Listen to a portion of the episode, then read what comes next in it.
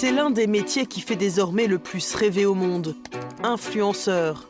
Placement de produits, tutoriels en tout genre, mais aussi promotion de paris sportifs, publicité pour la euh, ces créateurs de contenu qui peuvent toucher des milliers, centaines de milliers, voire millions euh, de personnes, eh bien, euh, ont un rôle important et ont un pouvoir de prescription qui est important. Des influenceurs comme la possibilité de rendre des modes de vie bas carbone séduisants, faciles à mettre en place et qui vont être de nouvelles habitudes. Bienvenue sur Déclic Responsable le podcast qui éveille les consciences sur les impacts du numérique, qu'ils soient environnementaux, sociaux, sanitaires ou encore éthiques, et valorise les réflexions et alternatives qui permettent d'imaginer et de réaliser un monde numérique plus juste et durable. Salut et bienvenue à toi dans ce 38e épisode partie 1 du podcast Déclic Responsable qui aborde aujourd'hui l'influence, ses enjeux et ses responsabilités. Dans ce premier épisode consacré à l'influence, nous échangeons avec Joseph Godefroy, un chercheur du domaine, afin de venir démystifier les influenceurs et leur écosystème.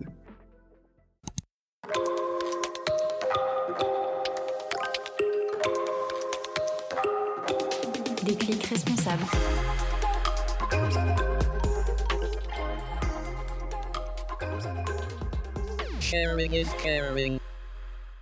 Pour commencer, nous avons demandé à Joseph de se présenter. Je m'appelle euh, Joseph Godefroy, je suis euh, sociologue, j'ai soutenu euh, ma thèse de doctorat en sociologie en mars dernier et elle portait sur les influenceurs, plus précisément les influenceurs d'Instagram, avec deux catégories de contenu que j'ai étudiées plus principalement, les influenceurs fitness et les influenceurs culinaires cuisine. Pour entrer dans le vif du sujet, nous lui avons demandé de nous expliquer son sujet de recherche. Euh, donc mes travaux euh, adoptent un angle sociologique. Donc dans ce cadre-là, euh, ce que j'ai essayé de faire dans, mes travaux de thèse, c'était d'aller étudier l'activité des influenceurs en regardant de quelle manière elle se construisait, au regard de des fois une activité principale, au regard d'une activité de loisir, voir comment tout ça se mettait un petit peu en place. Donc pour ça, j'ai rencontré des créateurs de contenu c'est plutôt le volet principal de, mon enquête. J'ai aussi euh, rencontré des euh, responsables euh, professionnels du marketing, de la publicité, agents, etc., qui accompagnaient du coup ces créateurs-là et finalement les recrutaient également, les mettaient en, en, relation avec les marques, participaient à façonner la manière dont ils vont construire le contenu, etc. J'ai également pu assister à des formations euh, qui euh, sont dispensées par le groupe Meta, donc euh, par Facebook et Instagram, qui sont plutôt d'ici des plus que de vraies formations, des moments de, de, publicité pour pour la plateforme qui va mettre en avant à travers des ateliers des façons d'utiliser ces outils de publicité, d'utiliser les outils de création qu'ils proposent, etc. Donc ça m'a permis ici de capter un petit peu la manière dont il euh, souhaitait accompagner la création des contenus à des fins de professionnalisation, puisque euh, ces formations sont euh, toujours adossées à l'ambition de tirer un profit professionnel de leurs outils de, communication. J'ai également, dans le cadre de, ce travail de recherche, je me suis appuyé sur les contenus qui sont publiés par les créateurs de contenus sur lesquels je me suis penché. Donc là, c'était un moyen de, voir qu'est-ce qu'ils produisent concrètement, euh, donc qu'est-ce qu'ils vont mettre en avant. Donc ça, ils ont pu me, le raconter aussi euh, lors des entretiens, mais euh, c'était aussi un moyen de pouvoir illustrer d'une part et puis de confronter leur discours à ce qu'ils font concrètement sur la plateforme. Ça m'a permis aussi d'analyser un, autre point qui était important dans, dans ma recherche, c'était l'analyse des prescriptions corporelles en ligne. Donc euh, ici du côté que ce soit fitness ou alimentaire, d'aller voir euh, quelles images du corps euh, on donne à voir. Donc du côté du fitness, on voit assez assez facilement, c'est les images du corps musclé. Donc qu'est-ce qu'on retrouve du côté des hommes, des femmes, quelles parties du corps sont mises en avant, etc. Du côté d'alimentation, ça nourrit un peu les mêmes ambitions. Donc là aussi, chercher à agir sur des formes de corpulence et même si du côté des influenceurs et donc je peux même dire des influenceuses puisque c'est plutôt des, femmes du côté du culinaire, du côté de ces euh, influenceuses-là, on retrouve une exposition des corps euh, qui est euh, moindre, bien moindre que du côté du fitness, même des fois absente, hein, qui se limite à l'exposition des mains. Euh, c'était d'aller voir que euh, montrer euh, son assiette, montrer la manière dont on peut s'alimenter, et eh bien, et tout le discours qui, va avec, qui accompagne les images, participe aussi à diffuser des prescriptions sur ce qu'il convient de manger et au regard de quelles normes, etc.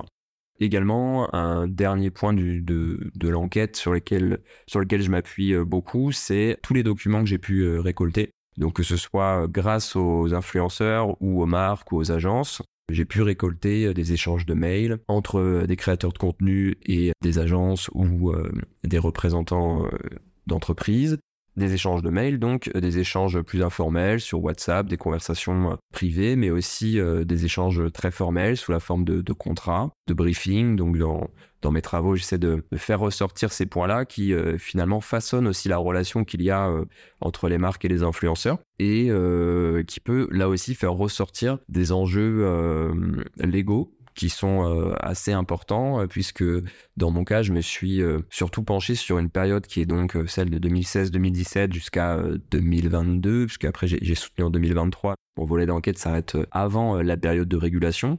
Donc c'est aussi un travail qui porte sur euh, un marché qui euh, euh, bénéficiait d'une régulation assez assez modeste ou en tout cas assez perfectible qui a permis des formes de mise au travail qui tantôt étaient illégales, parfois légales mais non profitables à tous les partis.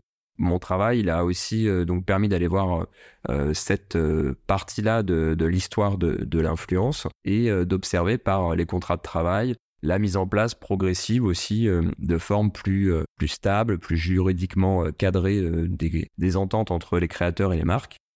Voilà les différents matériaux sur lesquels repose mon travail, qui donc porte surtout sur la mise au travail des créateurs de contenu, donc comment un créateur de contenu qui, grâce à, sa visibilité, va attirer une marque, et euh, du coup euh, comment cette entente se met en place et euh, comment le créateur petit à petit apprend à dealer avec ces nouveaux enjeux marchands qui accompagnent son activité.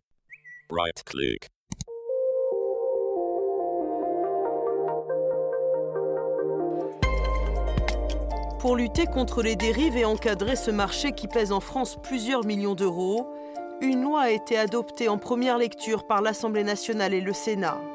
Un texte coécrit par Arthur Delaporte, député socialiste du Calvados. Bonjour Arthur Delaporte. Bonjour. Pourquoi cette loi était essentielle selon vous Aujourd'hui, il faut quand même considérer que l'influence, c'était un peu euh, la loi de la jungle et donc euh, finalement, euh, il n'y avait pas de texte clair il n'y avait pas de règles claires. Et donc, il y a des personnes qui ont commis des dérives très dangereuses, mais il y a surtout beaucoup de gens qui faisaient de la pub en ligne sans savoir quelles étaient les règles qui s'appliquaient. Et aujourd'hui, avec cette loi, on va avoir un cadre clair qui va dire ce qu'on doit faire et puis ce qu'on a le droit de ne pas faire aussi. Avec cette loi, les influenceurs vont donc avoir des, obligations. Quelles vont être ces obligations? Aujourd'hui, les premières obligations qui s'imposent aux influenceurs, c'est la transparence. Si j'ai reçu une rémunération, si je fais de l'activité d'influence commerciale, alors je dois le dire, je dois en informer mon public. Et puis, je dois aussi m'assurer que la promotion du produit que je fais, elle est conforme à un certain nombre de règles. Si par exemple, je fais de la pub pour un produit qui est vendu sur un site, je dois m'assurer que le produit est disponible, que ce n'est pas de la contrefaçon, euh, que euh, finalement, euh, il y a un vendeur avec une adresse bien identifiée. Et puis, si je fais d'autres types de promotions, alors je dois informer les usagers qu'il y a des risques spécifiques ou qu'il y a des règles à respecter. Par exemple, si je fais de la promotion pour de la formation professionnelle, je dois dire quel est l'organisme de formation. Comment contrôler que les influenceurs respectent la loi? Est-ce qu'il y aura des, moyens pour cela? Alors, des moyens, oui. Le gouvernement a annoncé notamment la création d'une brigade spécialisée de 15 agents euh, à la direction de la concurrence, de la consommation et de la répression des fraudes. Et puis, euh, il y aura aussi euh, la loi, tout simplement, avec des peines qui vont s'appliquer, qui pourront aller jusqu'à deux ans d'emprisonnement et 300 000 euros d'amende. Donc, c'est des peines assez conséquentes. Mais je pense que la plus grosse sanction, c'est celle de l'interdiction d'exercer euh, le métier euh, euh, d'influenceur finalement. Parce que si demain on fait des mauvaises pubs, on pourra avoir cette peine dite complémentaire d'interdiction du métier d'influence, voire aussi une expulsion des réseaux sociaux. Ça, perdre son compte pour un influenceur, il n'y a rien de pire.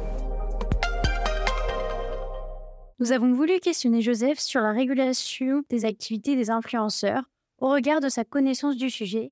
C'est vrai que l'initiative de, régulation elle est arrivée pile à la fin de, mon travail de thèse et c'est marrant puisque sur les premiers projets de loi, donc il y en a eu plusieurs sur la fin de l'année 2022, à la lecture, euh, je me souviens plus précisément euh, lequel, mais évoquait euh, la nécessité de faire une enquête approfondie, je crois qu'il parlait sur six mois, d'aller voir concrètement la diversité des usages pour pouvoir encadrer en tout cas l'activité de manière assez assez assez fine. Donc, donc ça, été une temporalité qui était assez, assez drôle par rapport à, à, celle de, de, mes travaux.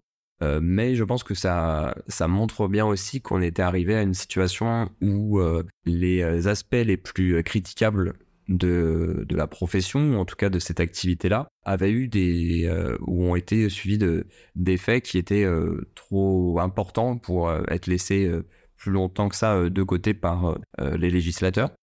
Donc ces projets de loi-là, euh, pour en avoir discuté euh, bah, notamment avec Arthur Delaporte euh, au moment de la sortie des projets de loi, puisque c'est un des, deux députés qui a porté le projet de loi final autour de la question, il avait vraiment cette ambition aussi de leur côté, ce qui était moins ce que moi j'ai vu du mien, c'était d'aller du côté des victimes. Moi, je me suis pas intéressé à ce point-là. Euh, c'est plutôt euh, quelque chose euh, auquel j'étais assez aveugle en fait avant d'aller de, discuter avec Arthur Delaporte ou, ou que des associations de victimes aussi me contactent quand ils ont eu connaissance de mes travaux en me disant bon bah voilà nous on s'est réunis autour de telle thématique voilà si jamais vous souhaitez communiquer ou intégrer ça dans vos travaux c'est possible. Ou en tout cas c'est un lien qui s'est établi par rapport à mes travaux plus tardivement. Et là-dessus, je pense que c'est un, un, point sur lequel ont insisté les, députés et qu'ils voulaient avant tout euh, mettre en avant, c'était euh, euh, cet aspect-là. C'était, il y avait d'une part donc la partie assez proche de, ce que j'ai étudié, à savoir cadrer le travail, faire en sorte que les différentes parties soient en phase avec la loi, puissent respecter ce cadre-là, et d'autre part que les personnes qui vont recevoir les contenus ne soient pas en danger, ne soient pas mésinformées, puissent s'emparer de, de, ces contenus publicitaires en tout état de cause et euh, ne subissent donc le moins possible euh, tout ça. Donc ça, c'est euh, pour moi, c'était une, nécessité, même si, enfin en tout cas, ça se présente comme une nécessité à mes yeux, puisque même si c'est pas ce que j'ai étudié principalement, c'est un enjeu central, puisque ces créateurs de contenu, qui peuvent toucher des milliers, centaines de milliers, voire millions de personnes, eh bien, ont un rôle important et ont un pouvoir de prescription qui est important. Cet enjeu de prescription, euh, je pense qu'il est très important et c'est euh, à la fois euh, une force, puisque voilà, quand on va sur des thématiques plus nobles ou ça peut, à travers leur figure, donc charismatique et puis écouter ou en tout cas qui ont une force de frappe et une visibilité importante, ça peut être un relais très fort mais du coup utilisé dans le sens euh, contraire, dans des initiatives euh, euh, plus négatives ou plus modestes, eh bien ça peut avoir un effet aussi très fort. Et donc lorsqu'on appuie sur des enjeux, et c'était notamment les exemples cités par les différents projets de loi, à savoir les jeux d'argent, les paris, etc., eh bien qui peuvent mettre les personnes dans des situations économiques très difficiles, alors même qu'on leur a présenté ce procédé-là comme un moyen de, de gagner de l'argent rapidement, facilement, etc. Donc il y a euh, tromperie visiblement mais en plus elle peut mettre dans des situations euh, très euh, inconfortables dans, dans le meilleur des cas et euh, parfois face à des procédures judiciaires qui engagent ensuite les personnes. Donc face à ces risques-là, il était nécessaire de mettre en place ce processus de régulation, même si c'est important de l'avoir en tête, c'est que avant ça, il y avait malgré tout, il y avait un cadrage légal en fait. La publicité doit, sous quelle forme que ce soit, pouvoir être accessible, clairement identifié par son spectateur. Et donc, euh, pour ça, je crois que les institutions de la publicité euh, les années 2016-2017, face à l'engouement euh, des réseaux sociaux numériques et justement les créateurs de contenu qui faisaient de la publicité un petit peu déguisée, avaient rappelé hein, à l'ordre tout ça, code de la consommation, code par-ci par-là. Et donc attention, vous êtes sur Internet, vous êtes sur vos propres réseaux sociaux, mais vous devez vous conformer à telle règle et telle règle qui fait aussi que si on regarde du côté des plateformes, en fait, les plateformes elles-mêmes, elles se sont assez vite protégées de ça et elles ont permis aux créateurs de contenu assez tôt de renseigner euh, sur euh, le contenu qu'ils ou elles euh, produisent. ce contenu-là est en partenariat avec. Dans les faits, par exemple sur dans mon enquête, bon, je vois que la plupart de mes enquêtés n'utilisent pas cette fonctionnalité-là et que dans le meilleur des cas, on retrouve juste quelques hashtags en fin de description avec le hashtag ad ou publicité ou sponsorisé dans le meilleur des cas.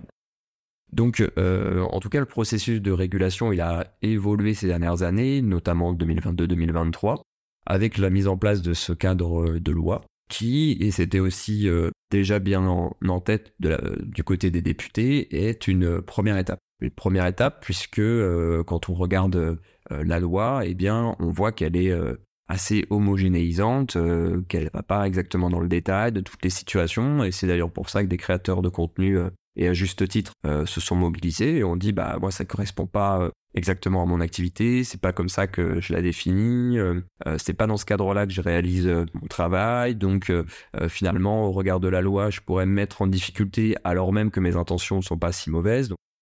Mais comme tout, toute loi, elle est amenée à, être pas forcément modifiée, mais en tout cas euh, aménager ou compléter, voilà, euh, avec euh, ici des cas qui viendront petit à petit faire jurisprudence et amener ce projet-là ou ce cadre juridique à s'affiner et à correspondre, je pense, à une situation qui est plus complète, mais qui est aussi une situation qui évolue. Donc il y a toujours ce petit retard-là qui, qui, qui se fait, mais qui, je pense, sera petit à petit comblé, complété par euh, la diversité euh, des cas qui euh, lui seront confrontés. Ok, il y a une régulation qui a été établie et qui va continuer d'évoluer.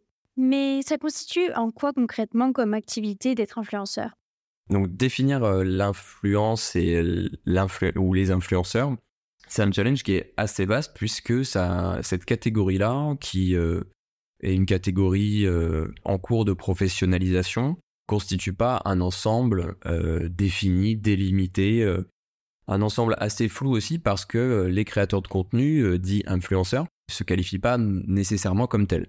Dans mes travaux, j'avais d'abord écarté la notion d'influenceur, justement parce que les créateurs que j'avais rencontrés disaient bah c'est plutôt assez péjoratif, donc moi je me considère pas comme un influenceur ou en tout cas j'aimerais pas qu'on m'appelle comme ça. Donc je l'avais plutôt mis de côté puisque bah, mon but c'est de retranscrire euh, la réalité euh, sociale, professionnelle, économique de, ces acteurs-là. Donc, euh, il ne s'agit pas de leur imposer ici une, vision qui serait la mienne par rapport à la leur. Néanmoins, garder, à mon avis, ici le, terme d'influenceur pour parler de ces créateurs-là, je pense que c'est important puisque ça vient cristalliser l'attente qui pèse sur eux lorsqu'une marque les contacte. On s'attend d'eux qu'ils viennent influencer la décision d'achat de la personne qui va recevoir leur contenu, qui deviendrait donc un consommateur du produit ou du service qu'ils vont euh, mettre en avant. Déjà, il y, a, au niveau de la définition, il y, a, les enjeux de termes. Je pense que c'est important de les manipuler euh, avec, euh, avec finesse ou en tout cas avec nuance, parce que là aussi, ils ne vont pas nécessairement refléter la réalité des créateurs en question qui pour certains euh, vont être dans euh, une démarche publicitaire assumée où euh, leur ambition sera très clairement d'influencer la décision d'achat de leur, audience, ou d'autres auront au contraire à cœur de mettre en avant d'autres aspects de leur création de contenu, diffuser tel message, insister sur telle thématique, éduquer à telle, à telle notion, à tel élément, et finalement l'aspect contractuel avec les marques sera plutôt un moyen de euh, ici euh, subvenir à ses besoins et de maintenir cette activité-là. Donc pour ces personnes-là, euh, l'activité d'influence ne sera pas au cœur de leur activité et même parfois on retrouve des créateurs de contenu qui sont dans des processus d'influence mais dont finalement la majeure partie de leurs recettes, de leurs revenus repose sur des activités qui sont extérieures à l'activité publicitaire. Donc il y a une grande diversité autour de ces acteurs et donc c'est assez difficile de les saisir. Et surtout, euh, ce serait une erreur de les euh, appréhender de manière euh, homogène, unique, et de dresser le profil de l'influenceur, donc avec ici un regard très singulier et finalement relativement étroit. Pour revenir sur ces enjeux de définition, donc les créateurs de contenu, donc on peut appeler un influenceur, sont des individus qui vont bénéficier d'une forte visibilité en ligne. Et c'est grâce à cette visibilité-là que les marques vont chercher à s'associer à ces créateurs en euh, pensant que cette visibilité-là peut être une euh, force d'influence potentielle sur les ventes des produits ou services qu'ils vont euh, chercher à promouvoir. souvent on remarque que cette recommandation, elle est plutôt implicite la recommandation, je pense que c'est un, bon moyen aussi de d'appréhender tout ça, puisque quand on parle des nouvelles plateformes et de la manière dont elles ont permis de mettre en marché des choses du quotidien, par exemple Blablacar avec le fait de déposer des personnes en voiture parce qu'on fait un trajet, d'autres services qui vont vendre, de venir s'occuper de, vos chats, tous ces services qu'on aurait pu ou qui pourraient en dehors des plateformes se, délivrer entre amis euh, euh, gratuitement. Avec certaines plateformes, euh, elles ont cherché à mettre en commerce tout ça. Sur Instagram et les réseaux sociaux numériques et l'influence, c'est un peu particulier puisque c'est pas des plateformes qui sont explicitement marchandes ou qui voilà, Instagram ne met pas en avant le fait que grâce à elle, une marque peut venir euh, vendre un produit euh, par l'intermédiaire de ses propres euh, utilisateurs. Et elle ne cherche pas d'ailleurs non plus à réguler ce marché, ni à en tirer une commission sur les différentes rétributions que reçoivent les influenceurs. Ce qu'on peut retenir, c'est qu'il y a quand même une mise en commerce, une mise en marché de la recommandation à travers le cas des influenceurs. On va retrouver des incitations à l'achat qui passent par l'ordre ici d'une figure et euh, le créateur ou la créatrice en question euh, incarne, à la différence des célébrités euh, qui sont pas nouvelles, hein, qui n'ont pas entendu les réseaux sociaux pour, pour émerger, sont des célébrités ici qui donc sont appréciées et sont appréciées pour leur caractère ordinaire. Right click.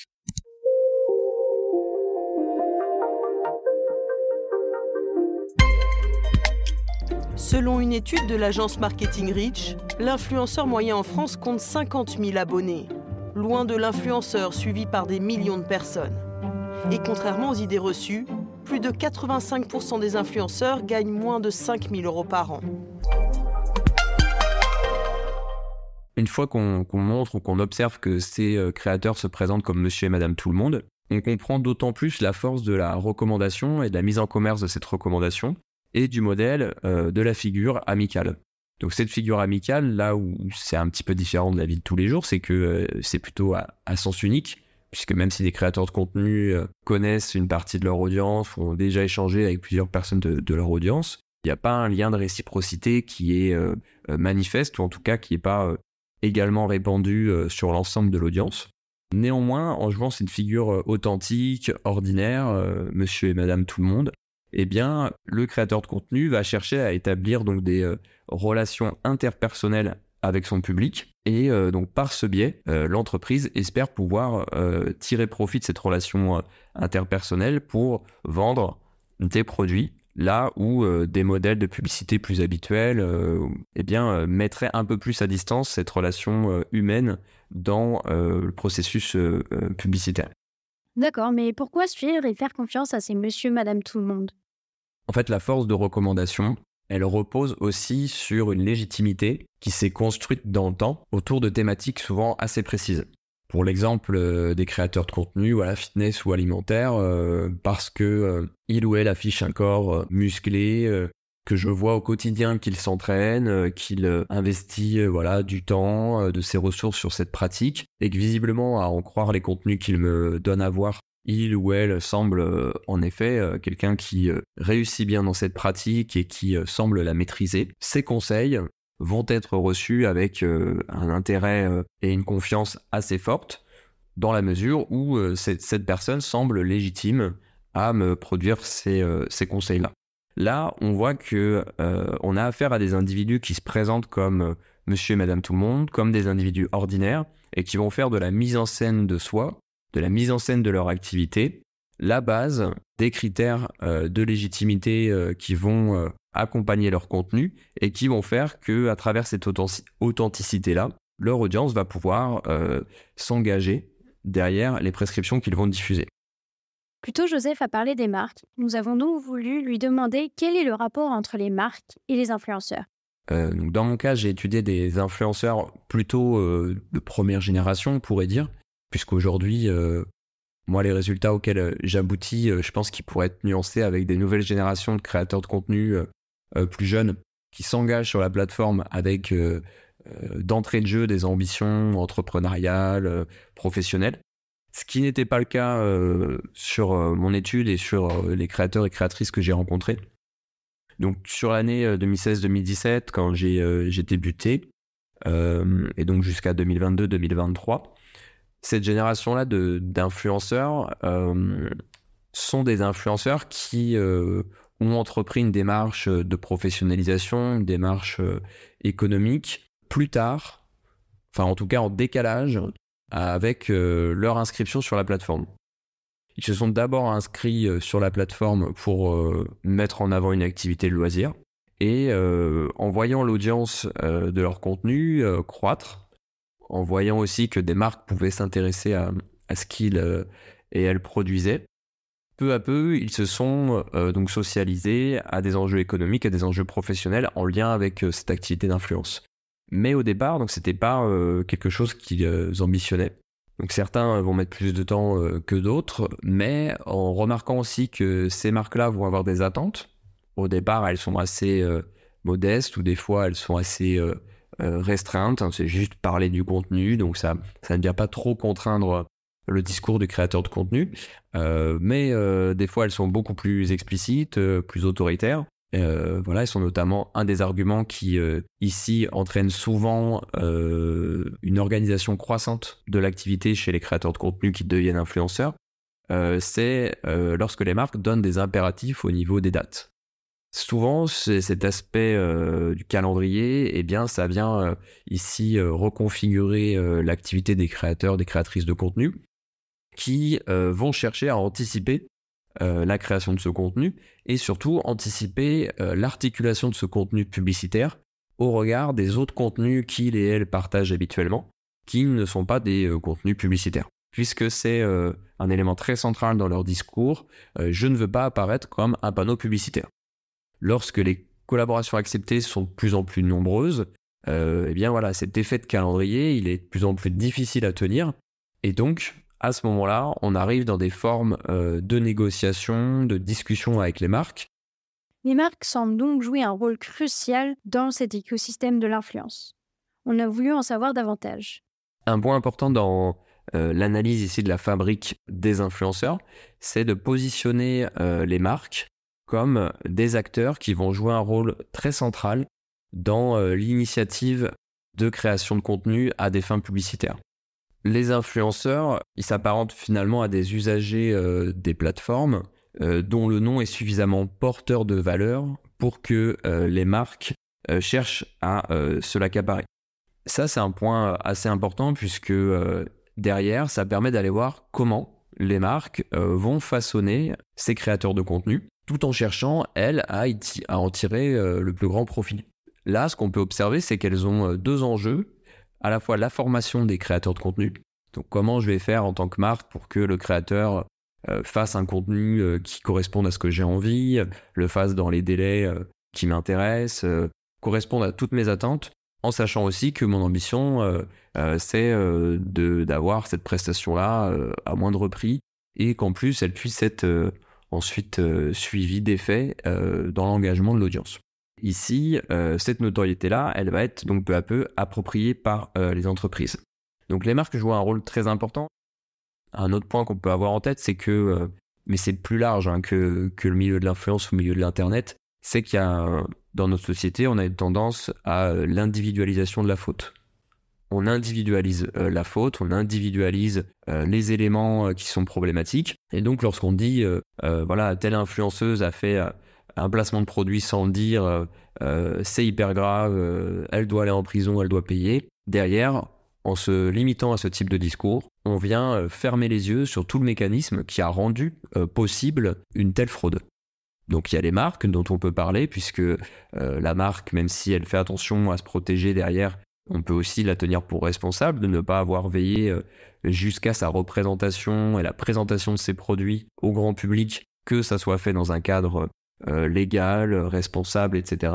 Il y a aussi euh, la plateforme qu'on peut incriminer. Voilà, euh, Instagram, par exemple, permet que de la publicité puisse être faite de manière dissimulée.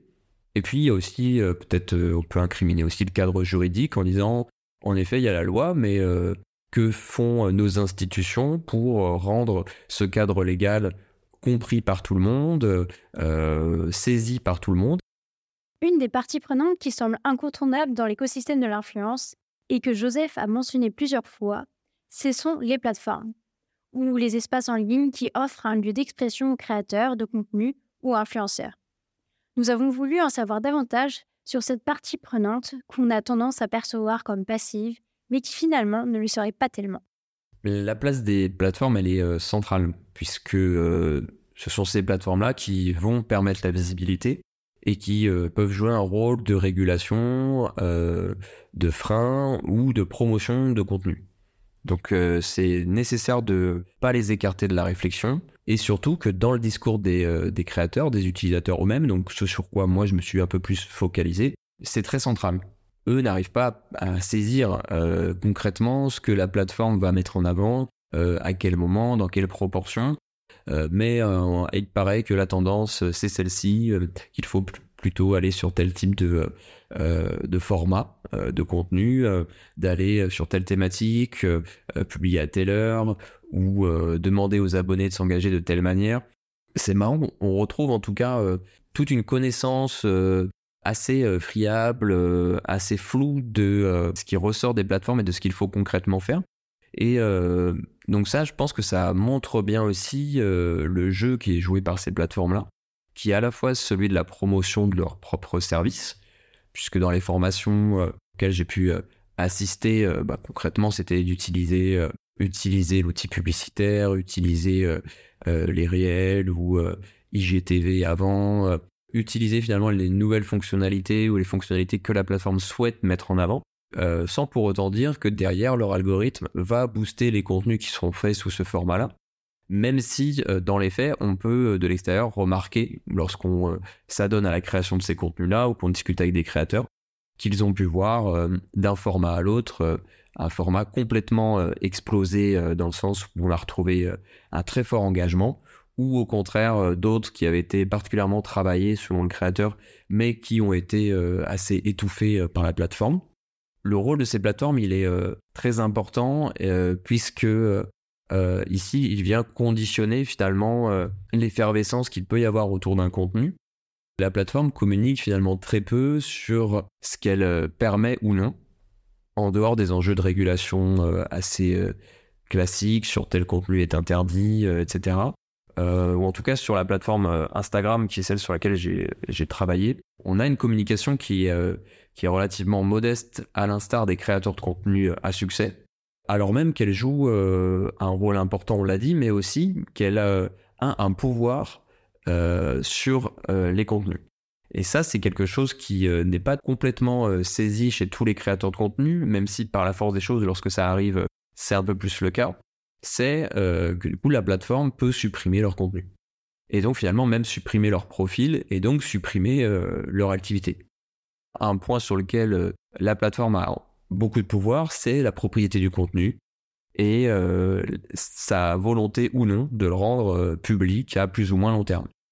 C'est aussi pour ça qu'on voit des, des, créateurs de contenu qui diversifient leurs sources de revenus, qui vont diversifier leur activité et se servir de leur audience pour euh, capitaliser sur euh, d'autres secteurs d'activité. Et donc cet effet-là, euh, il est important pour replacer la plateforme dans l'équation, alors même que c'est l'acteur, si on prend une équation, donc avec d'un côté la plateforme, d'un côté les créateurs de contenu et d'un côté les marques. On va entendre souvent communiquer les créateurs de contenu, les marques un petit peu moins, mais quand même, elles communiquent et on peut plus facilement discuter avec elles de leurs enjeux, de leurs attentes.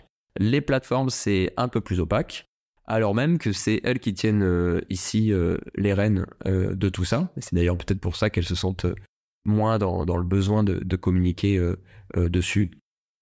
Et un autre point sur les plateformes qu'on peut, peut retenir, c'est qu'ici, ces plateformes, elles ont aussi un enjeu au niveau de la régulation, mais aussi de la responsabilité juridique qui peut interroger puisqu'on a affaire à un marché où on pourrait avoir des créateurs de contenu français, par exemple, qui euh, vont euh, euh, être en entente commerciale avec des marques qui ne sont pas nécessairement françaises et dont la publicité va donc s'exercer sur une plateforme dont la propriété est américaine. Donc cet enjeu international, il est aussi important et on voit que les plateformes se jouent aussi de ça.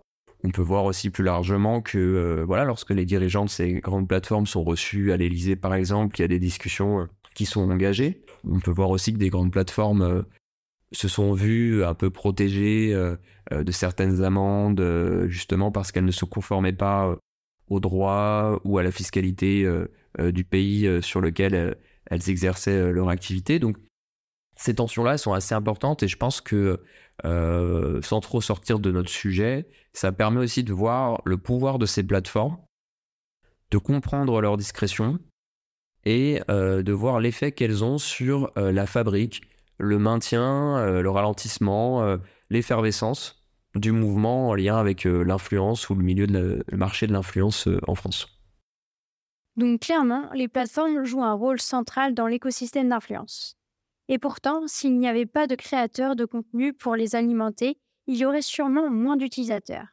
Il semble y avoir une véritable interdépendance entre les influenceurs et les plateformes. On a donc voulu demander à Joseph son regard sur le sujet. Il y a un rapport de force qui est, euh, qui est énorme. C'est un rapport de force qui est extrêmement fort, puisque, en effet, il suffirait, mais c'est le cas dans tous les gros rapports de force, même sociaux qu'on peut avoir en dehors des plateformes, il suffirait que les plus nombreux se retirent. Les plus nombreux protestent, les plus nombreux manifestent leur euh, euh, désintérêt pour que euh, la superstructure, la plateforme, eh bien, puisse subir cette fois-ci un rapport de force qui est moins à son avantage. Et donc, dans le cas de, l'influence sur Instagram, autour de 2022, il y a eu des formes d'intérêt manifestes de la part de la plateforme Instagram pour les créateurs, salon des créateurs, etc. Avant, c'était moins le cas. Pourquoi? Parce que euh, elle n'avait pas nécessairement intérêt à euh, prendre part au débat, même si elle avait tout à y gagner, ou elle y gagnait tout, puisque euh, parce qu'il y avait ces créateurs à succès, les d'autres utilisateurs pouvaient rester sur la plateforme. Certains ne vont sur la plateforme que pour suivre certains contenus, ne publient pas eux-mêmes. Donc finalement, toute cette économie-là, elle aurait bénéfique. Néanmoins, lorsque les créateurs euh, vont réclamer euh, tel type euh, d'avantages, que les marques vont réclamer tel type de régulation, eh bien, on va avoir ici une plateforme qui peut être relativement muette. Pourquoi? Parce qu'elle tient les rênes de cette, de cette dimension-là et dans le rapport de force, elle n'a pas nécessairement intérêt à venir alimenter tout ça. Mais en effet, c'est assez, assez intéressant de la même manière qu'on peut regarder que ces plateformes vont communiquer sur la force publicitaire qu'elles peuvent proposer, les publicités ciblées, hein, la plupart des, des discours qui sont diffusés sur euh, l'utilité d'utiliser donc ces, euh, ces plateformes, c'est sur euh, regarder le type de publicité qu'on permet. Derrière, ça permet à votre entreprise d'avoir vraiment un bon engagement. tout ça, ça repose sur quoi? Ça repose sur les données utilisateurs. Et les données utilisateurs, euh, qui en est à l'origine? Eh bien, les utilisateurs, la masse de personnes qui décident de, euh, de les laisser et de euh, laisser ces traces-là, qui vont ensuite être propriété de la plateforme qu'elle va utiliser pour générer des profits. Donc, en effet, ça, ça amène des questions peut-être plus larges sur le, le rapport qu'on peut entretenir à ces plateformes-là. Même si je pense qu'il n'est pas complètement naïf. Hein on, sait que euh, on utilise des plateformes en sachant qu'on cède une partie de nos données, qu'elles sont réutilisées et qu'on n'en tirera pas euh, le même profit que les plateformes, alors que nous sommes à, l'origine de la création de ces données-là. Mais ça pose ici une question du, rapport de force, euh, de notre soumission à ces plateformes-là. Et dans une économie qui tend à être de plus en plus rediscutée, ou dont les finalités écologiques, éthiques, humaines sont de plus en plus présentes, ça peut nous amener à rediscuter ici de euh, euh, notre rapport à la plateforme, euh, de ce qu'on accorde malgré nous, de manière donc plus ou moins consciente, comme valeur à des très grosses structures qui non seulement vont utiliser tout ça à des fins qui sont très éloignées des nôtres, mais qui vont reposer sur une économie qui est particulièrement néfaste, polluante, peu éthique, et euh, dont on va avoir finalement un retour et une considération qui est, euh, euh, dans le meilleur des cas, modeste et dans le pire des cas, inexistante. L'influence, c'est un espace dans lequel on peut retrouver cet enjeu de responsabilité et dont il peut être porté avec voix, puisque les influenceurs, et donc toute l'économie qu'il y a autour, représentent ici un écho qui est particulièrement fort et euh, qui semble trouver euh, ici une réception assez favorable, ou en tout cas une réception à l'écoute chez euh, les plus jeunes générations, qui sont donc les générations les plus impliquées sur ces plateformes. Donc puisque la responsabilité semble être un enjeu de demain, miser sur l'influence et sur les plateformes pour aller chercher la population de demain, ça me paraît être une solution, ou en tout cas une perspective qui est qui serait pas si bête que ça. Donc finalement, les, influenceurs euh, incarnent un modèle euh, économique et la plateforme joue un rôle très important, décisif. L'écosystème d'influence brouille la distinction entre contenus commerciaux et simples publications. Nous vivons dans un monde où de simples utilisateurs deviennent ambassadeurs de marques, où le scroll infini, les pop-up et likes accaparent notre attention et nous enferment sur des plateformes. Ces mêmes plateformes prennent la forme de gigantesques centres commerciaux déguisés. Dans cet épisode, Joseph nous fait découvrir l'écosystème de l'influence et ses mécanismes qui se cachent derrière les créateurs de contenu. Et bien que ce soit les influenceurs et influenceuses qui sont sous les feux des projecteurs, il semble que chaque partie prenante de cet écosystème a des responsabilités et des actions à endosser pour transformer ce secteur reposant sur l'accaparation de l'attention, des données utilisateurs et des contenus sans parler bien sûr de l'hyperconsommation que cela entraîne. On espère que cet épisode t'a plu et t'a éclairé sur ce nouvel enjeu d'un numérique qu'on espère plus durable. On revient bientôt avec de nouveaux épisodes. Pour te tenir au courant, n'hésite pas à nous retrouver sur LinkedIn sous Tiffany Brigand et Perrine Tanguy ou sur les pages LinkedIn et Instagram de Déclic Responsable. Enfin, si tu as aimé cet épisode, n'hésite pas à le partager et à mettre 5 jolies petites étoiles sur ta plateforme d'écoute. On te souhaite de passer une très belle journée. Et si toi aussi tu souhaites faire partie de la solution, tu peux adopter des réseaux sociaux issus du monde des communs numériques, comme Mastodon par exemple. À très vite!